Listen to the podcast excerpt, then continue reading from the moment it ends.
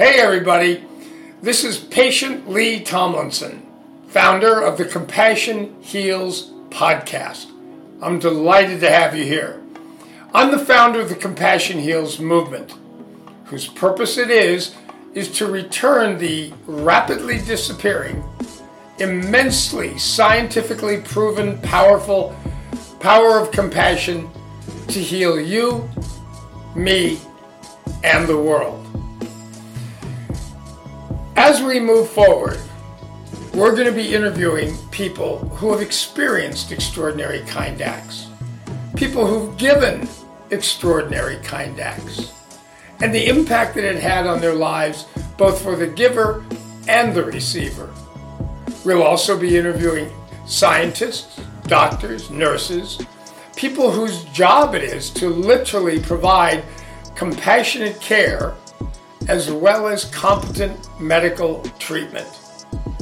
To determine how powerful it is, the science behind it, and the reason why, as one amazing philosopher once said, if you want to make somebody happy, be kind. If you want to be happy, be kind. So let's get into it. Compassion heals what the heck is compassion? Now, I travel the world speaking to healthcare audiences and others about the healing power of compassion. And when I ask, particularly in healthcare, how many people in the audience believe that on a scale of 1 to 10, that compassion is in fact closer to a 10 in terms of importance than a 5 or a 6? Everybody raises their hand. I mean, these are doctors, nurses, phlebotomists, you name it in healthcare. But then I ask the next question, which is okay, great. We all agree that it's vitally important. Fabulous. What is it? And hands don't go up.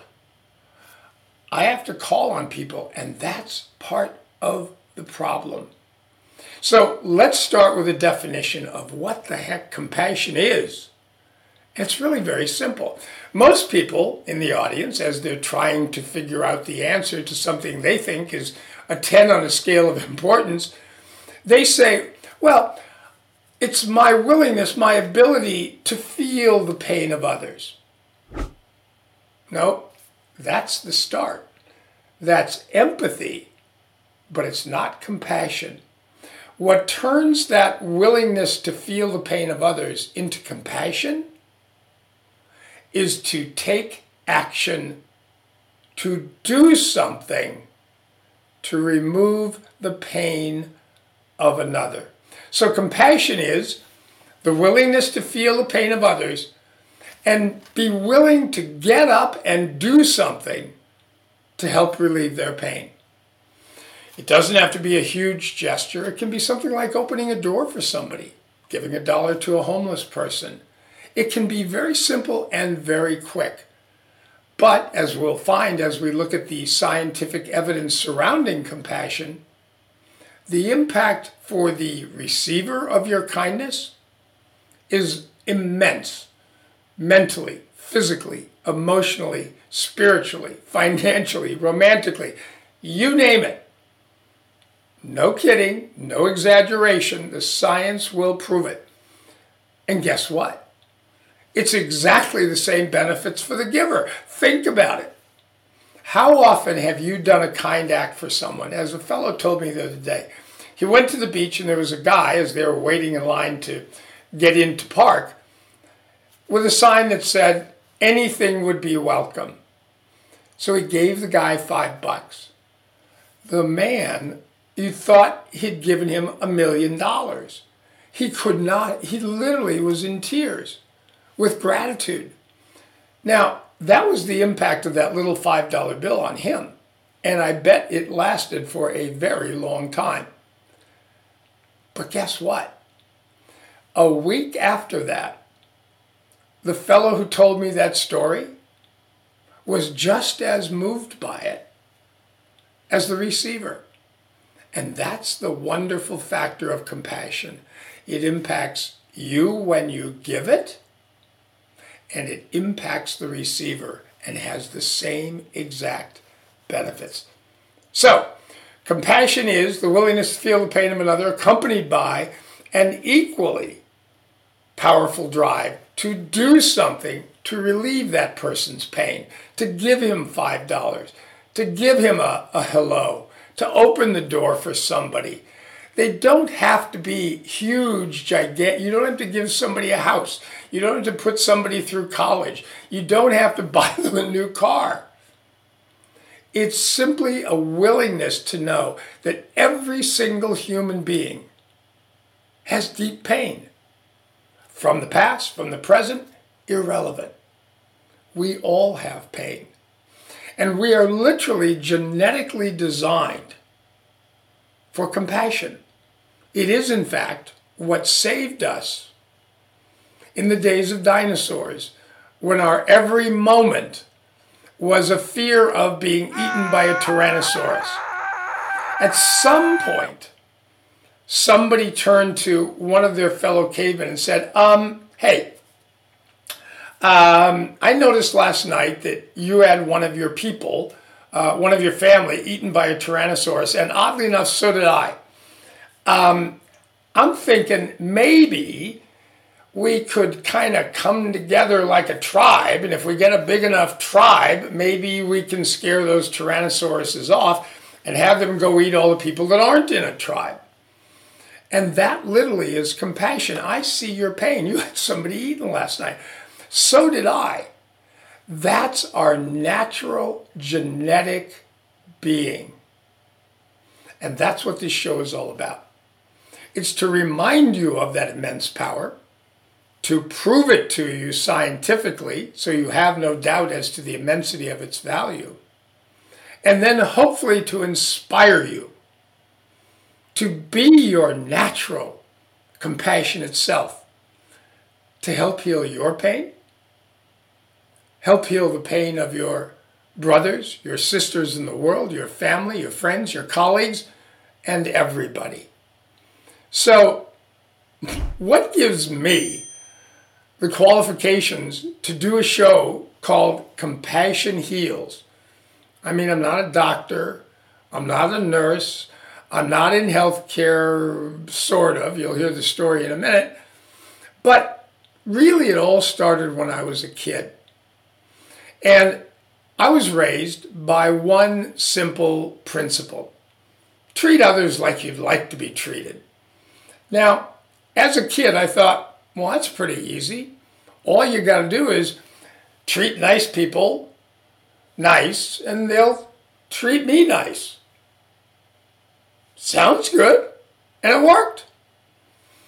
But then I learned that that includes people who are jerks, people who are mean, people who are insensitive and in terrible pain, who treat me like crap. I needed to treat them with kindness as well. And I'm still working on that. I'm much better at it now than I was, but it's hard. But, you know, I was raised with two educators, uh, my grandparents as well, uh, all four of us, uh, my sister and me, my grandma, grandpa, mom and dad, and my sister and I. So we never, compassion, I never heard the word compassion at all, just that one simple principle. And from that, I've tried to do that every chance I ever had until on June 23rd, 2012, at 10:28 a.m.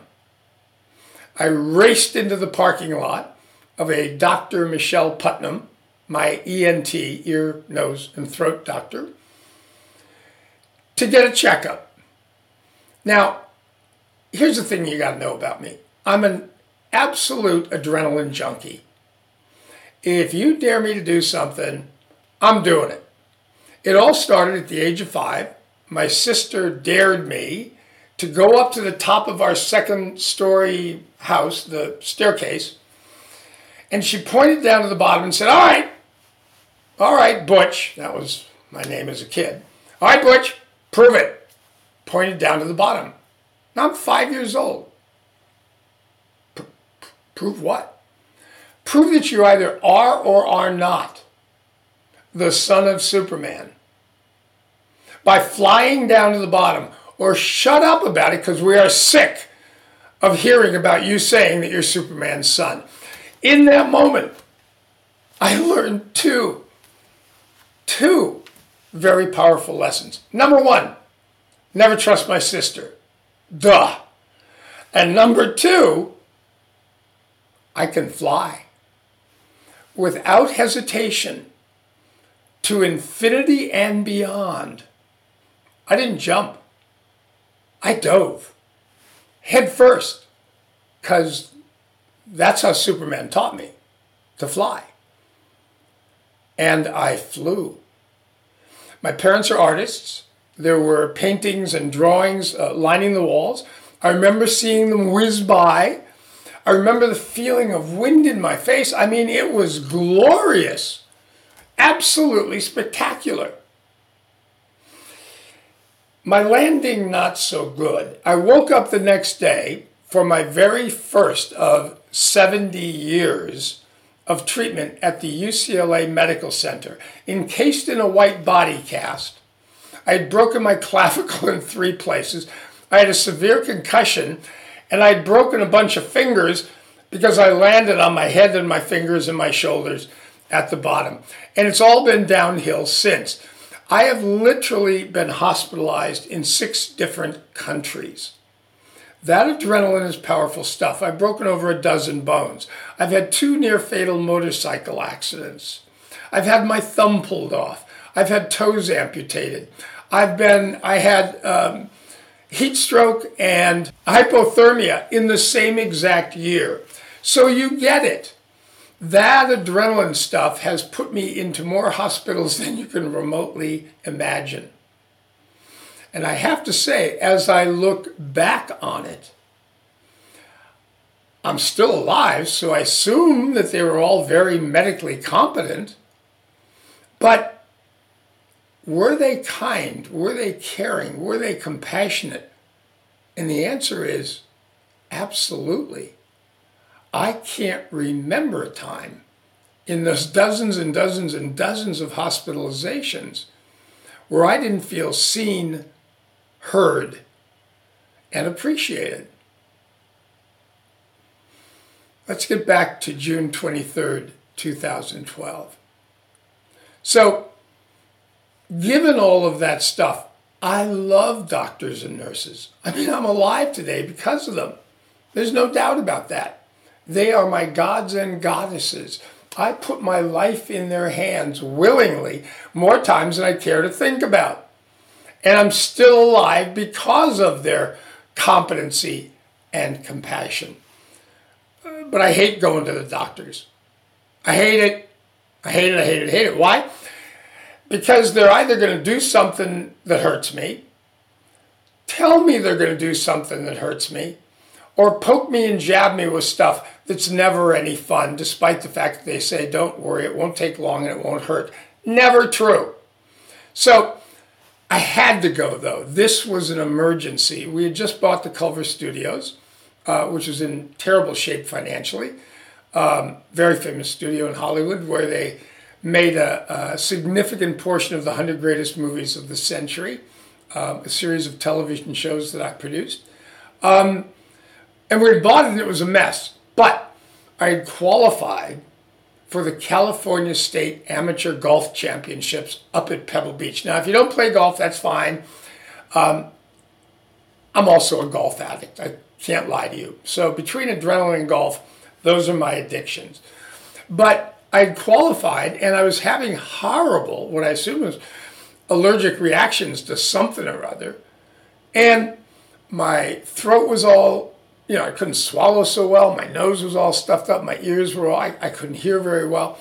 And I'm thinking, I'm not going to Pebble Beach to play in the state championships unless I'm 100%. So, okay, I'm going to go to my ENT and go through the allergy test stuff and see what's up and get some more pills. I was already on pills for allergies, but something else was new. Anyway, so I get in there, Dr. Putnam, how you doing? It's good to see you. They put me through the test. She comes in with the results. One of the little, you know, they stick you with these little pins with different things on them that you could be allergic to. And one of them swelled up like you got to be joking. She walks in at the end and she's laughing. she says, um, Lee, you're not going to believe this, but um, on a scale of 1 to 10, you're an 11 allergic to grass. Grass. Yeah, grass. What? Um, that can't be true. I, I said, that's not funny. She goes, no, I swear, it's an 11. Now, I thought that was absolutely God's way.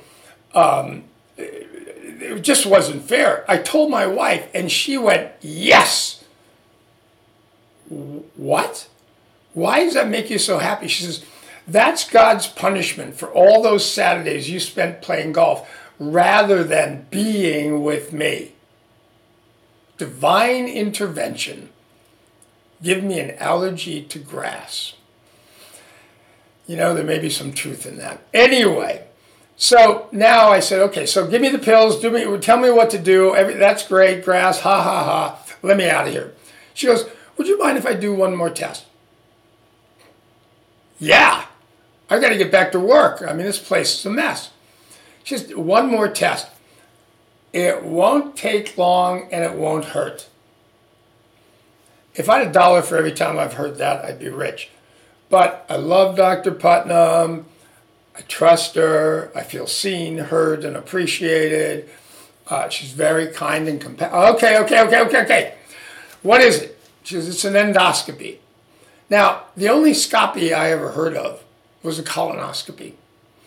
And I'm thinking, uh, she's going to give me one of those right here, right now. I, I said, uh, uh, what is this?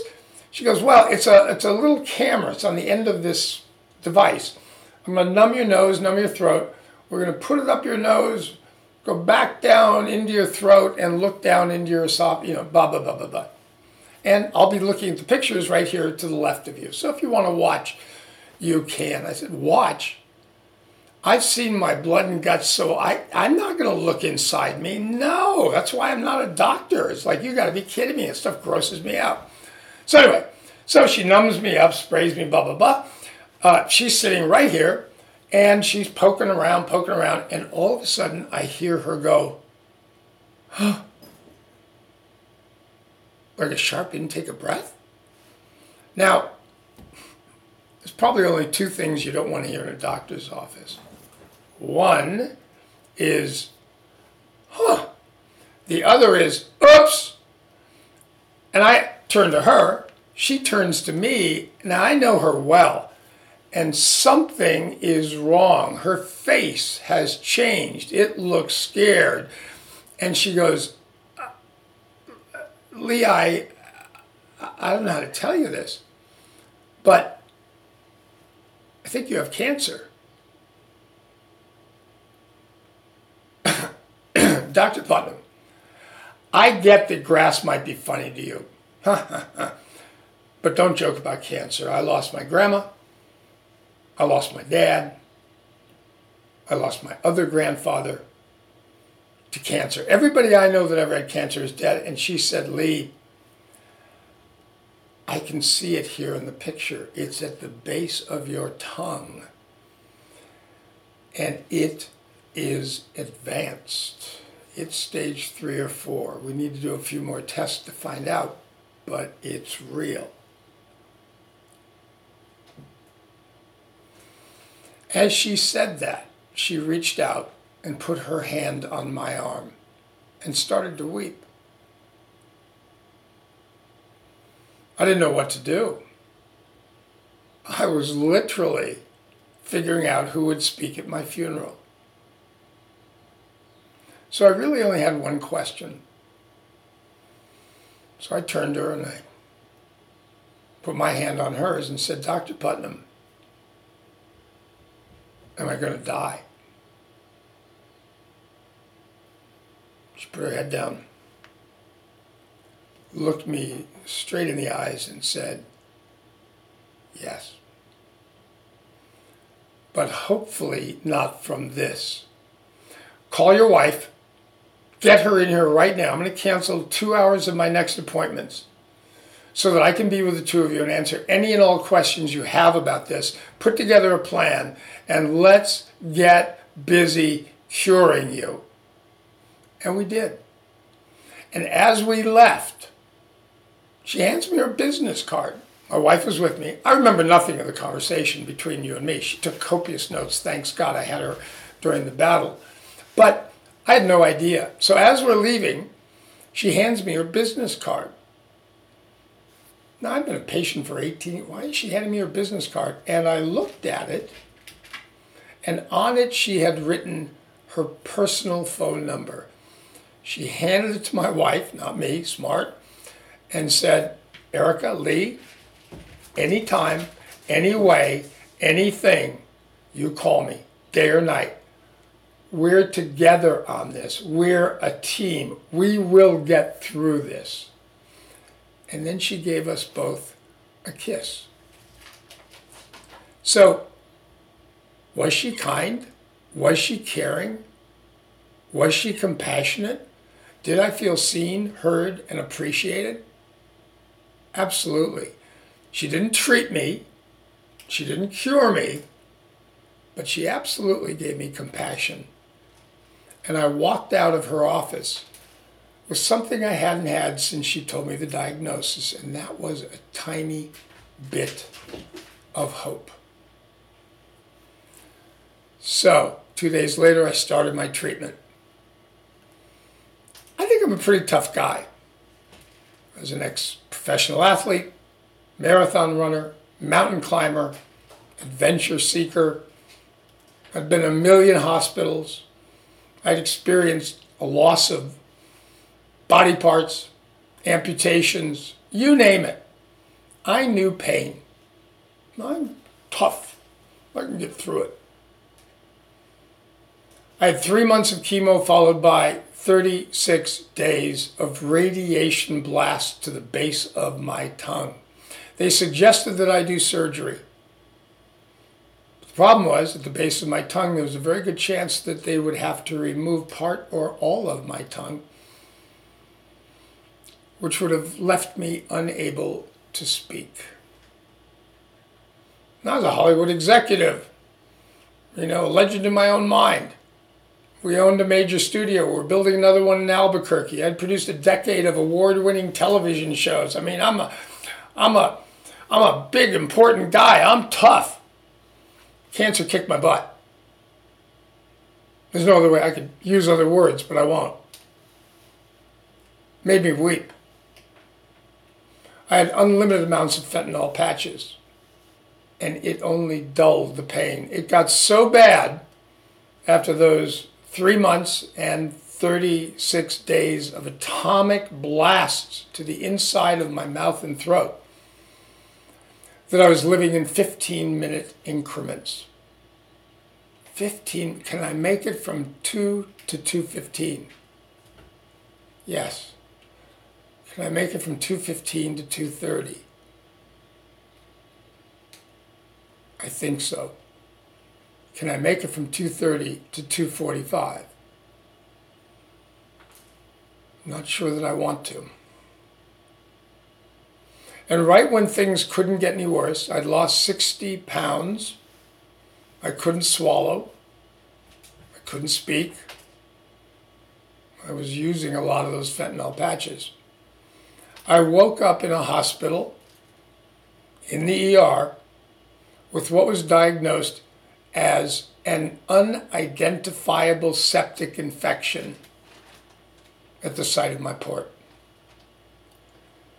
Now, what cancer treatment does is it literally shuts down your immune system so that it can kill the cancer cells. So here I am, I'm dying of cancer, and now I'm dying of an infection that they can't even identify with an immune system that doesn't work. If ever there was a chance of me dying, it's now. If ever there was a time, my life was a mess. I was running up gigantic expenses from the medical treatment. I hadn't worked in a year. We were financially in a terrible, terrible mess. I don't know about you, but when I'm sick and in pain, I'm kind of a jerk. You know, all that stuff about being kind. It was hard for me when I was in that kind of pain, and I was a miserable jerk to my wife. So my relationship, my 30 year marriage, was in jeopardy. I didn't know if I'd ever speak again. I didn't even know if I would live. And if ever I could have used a little bit of human kindness, a little bit of connection, a little bit of, I see you, Lee, I get your pain. It was in that hospital, and I got zero. These were the most cruel, insensitive, unkind human beings I had ever experienced in my life. Now, here's the thing I discovered when you put your life into some people's hands and they don't think enough of you to give you simple politeness, simple greeting, simple kindness, I know then that I'm not worth it. These are gods and goddesses. They hold my life in their hands. And if they don't think I'm worth it, they must be right. And you know what? If they're right, which they are, the world would be a much better place without me. And I realized that I had a key man life insurance policy at the studio worth a bunch. And if I was to die, my family would get it and live like kings and queens for the rest of their lives a perfect way to get this mess that I was out of their life and change it for the better for them. And that's what I elected to do. I had enough fentanyl patches. All I had to do was put on enough. I'd go to sleep, not wake up, boom, problem solved. Mess that I was removed from the earth. The place would be better without me. Problem was, I didn't know how many patches. The good news is, the day after I got out of that hospital from hell, a fellow named Dr. Dean Edell, a former radio host, hugely successful, brilliant guy, and my brother in law came to visit. And it was incredibly hard for me to speak, but I managed to croak out all the miseries I had experienced in that hospital. And before I was even able to say, How many patches should I put on to do myself in? He stopped me and said, Lee, can I, can I speak for? He asked my permission. May I speak for a minute? Sure, Dean. He said, first of all, let me apologize for the absolute lack of compassion that you experienced in this hospital. He said, it is deplorable, it is horrible, it is a tragedy. And he said, I am so sorry. And you know what? Unfortunately, you're not alone in it it is becoming more and more and more common. And the healthcare that I got into to help treat, cure, and comfort patients is disappearing. He said, May I make a suggestion? Again, he asked my permission. Oh, and he had my his hand on my arm to connect with me as well. I said, Sure, Dean. He said, You know, rather than giving up, how about this? How about you fight like crazy? And if you survive, how about you tell people your story about the impact of a lack of compassion in healthcare and the world? And see if you can't become part of the solution. See if you can't do something to inspire people to be their normal, compassionate selves. And in that moment, despite the fact that I wasn't quite sure what compassion was, to be very honest, I knew what it felt like, so I knew what he was referring to. But all of a sudden, that kind, caring moment literally transformed me. And in that moment, I gave up my desire to die. I decided that I would fight and if I was successful, I would come back and see if I couldn't share my story in ways that would educate, inform, and inspire people to be their most natural, kind, and caring self to help heal their friends, their family, their colleagues, the world and themselves. And that was how the Compassion Heals movement was born. So, thank you for being here today. Thank you for listening. This is the first of many shows. We're going to have more. We're going to have guests. We're going to look at every single aspect of compassion. We're not going to make up stories. We're going to deal with the science of it. We're going to deal about how it works when it's present, the harm that's done when it's not, and hopefully get you to be more so. And let me give you just a little challenge today. Do me a favor. Today, tomorrow, tonight, whenever, go out and do one single, simple, kind act for someone. Smile at a stranger. Hand some homeless person a dollar. Open a door for somebody. Help somebody with bags that are heavy. Simple. It takes seconds. And you will literally be healthier and happier for having done it. And so will the person who got it. Thanks for being here today. See you soon. Bye.